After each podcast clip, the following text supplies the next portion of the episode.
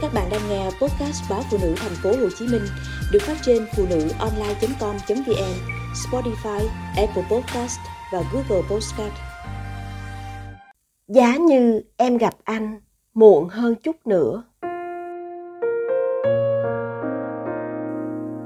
Tuy cuộc hôn nhân giữa Hùng và vợ từ lâu đã không còn tình yêu, nhưng Hùng vẫn cảm thấy tội lỗi khi nghĩ về người phụ nữ khác hạnh ngồi ủ rũ ở một góc quán cà phê. Đôi mắt đỏ hoe, ướt rượt. Ngoài kia, nắng như đổ lửa hắt qua khung cửa bỗng rát nhưng chẳng khiến lòng cô ấm lên. Nhìn dòng người hối hả lướt đi trên phố, hạnh chỉ càng thấy lòng thêm trông trên. Cứ mỗi lần mẹ cô nhắc đến chuyện của cô và hùng, sau vài ba câu nói, thế nào?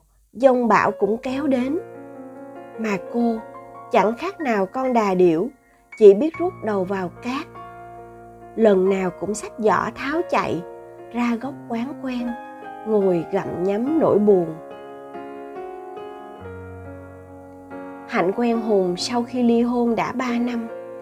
Trong một lần đi đám cưới bạn, khi đó hùng đang sống ly thân vợ.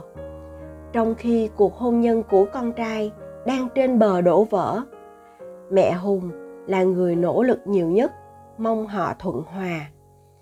Con dâu bà ở tận miền nam, bà không muốn phải xa đứa cháu trai duy nhất khi tổ ấm con mình tan rã. Khoảng cách hơn một ngàn cây số đối với bà là quá xa xôi, mà những cuộc điện thoại đường dài sẽ chẳng giúp bà vơi đi thương nhớ. Hồi ấy hùng thường hẹn hạnh đến đây uống cà phê. Khi trong lòng anh nặng nề nhất, có lẽ sự lắng nghe, thấu hiểu của hạnh, một phụ nữ từng trải qua đổ vỡ hôn nhân, đã khiến hùng mạnh dạn thổ lộ những bế tắc trong cuộc hôn nhân của chính mình. Hạnh và hùng lúc ấy chỉ như hai người bạn tri kỷ. Hạnh không ngờ, từ sự cảm thông, thấu hiểu, tình bạn này lại có thể phát triển thành tình yêu. Nhưng đó là chuyện của sau này. Lúc ấy, tình bạn giữa họ lại khiến mẹ hùng vô cùng khó chịu. Với bà, giữa nam, nữ, không thể có tình bạn đơn thuần.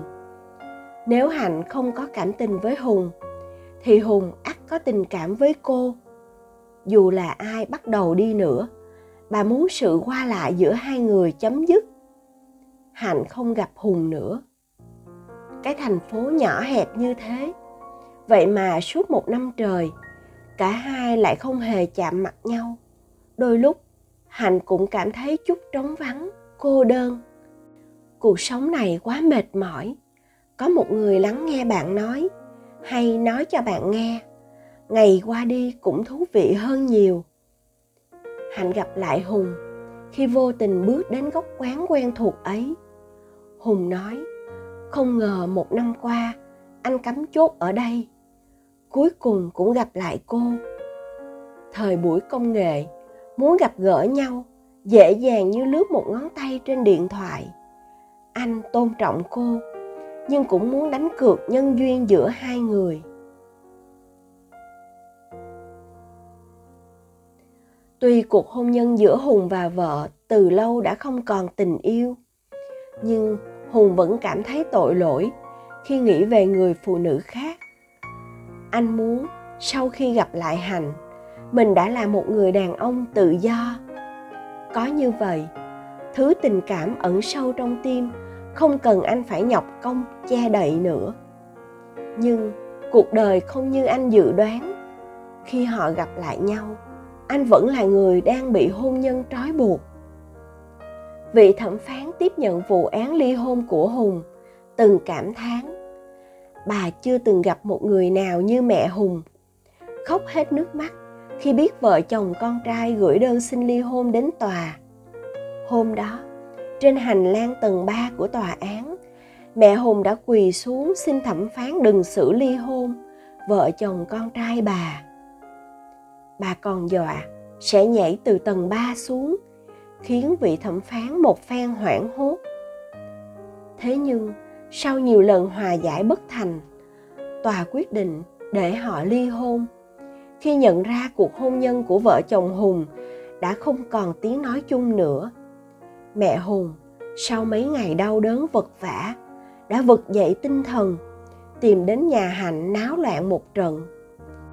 Bà nghĩ, nếu không phải vì sự xuất hiện của cô có thể cuộc hôn nhân của con trai bà đã có cơ hội hàn gắn. Mẹ hạnh khi biết con gái qua lại với một người đàn ông đã có vợ thì vô cùng tức giận. Bà càng xấu hổ hơn khi người lớn bên kia tìm đến tận nhà răng dạy con gái. Suốt một thời gian dài, bà chẳng dám ra đường. Bà cấm tiệc con gái qua lại với hùng. Mẹ hạnh nói nếu cô vẫn yêu hùng, thì cứ yêu ngoài đường, ngoài chợ, đừng dẫn về nhà. Bà không chấp nhận làm thông gia với người phụ nữ như mẹ hùng. Mẹ hùng càng không muốn hạnh làm con dâu. Kẻ đã khiến con dâu và cháu trai bà phải khăn gói vào nam. Trước đây, khi chưa yêu hùng, hạnh mới dễ dàng từ bỏ. Nhưng tình cảm một khi đã nhóm lên đâu thể dập tắt. Đã năm năm trôi qua, dù yêu nhau, nhưng hạnh và hùng vẫn chẳng thể kết hôn khi hai bên gia đình quyết liệt phản đối. Hùng nói, nếu không thể thuyết phục được người lớn, hai người chỉ còn cách lặng lẽ đăng ký kết hôn. Anh không muốn họ cứ hẹn hò mãi. Hạnh nghĩ, liệu họ có thật sự hạnh phúc? Khi áp lực hai bên gia đình quá nặng nề. Nhưng cô lại không thể buông tay hùng. Chỉ biết than thở chính vận xui của mình. Nếu cô gặp hùng muộn hơn chút nữa, khi anh đã là người độc thân, biết đâu chuyện tình yêu của cô sẽ không trắc trở như thế này.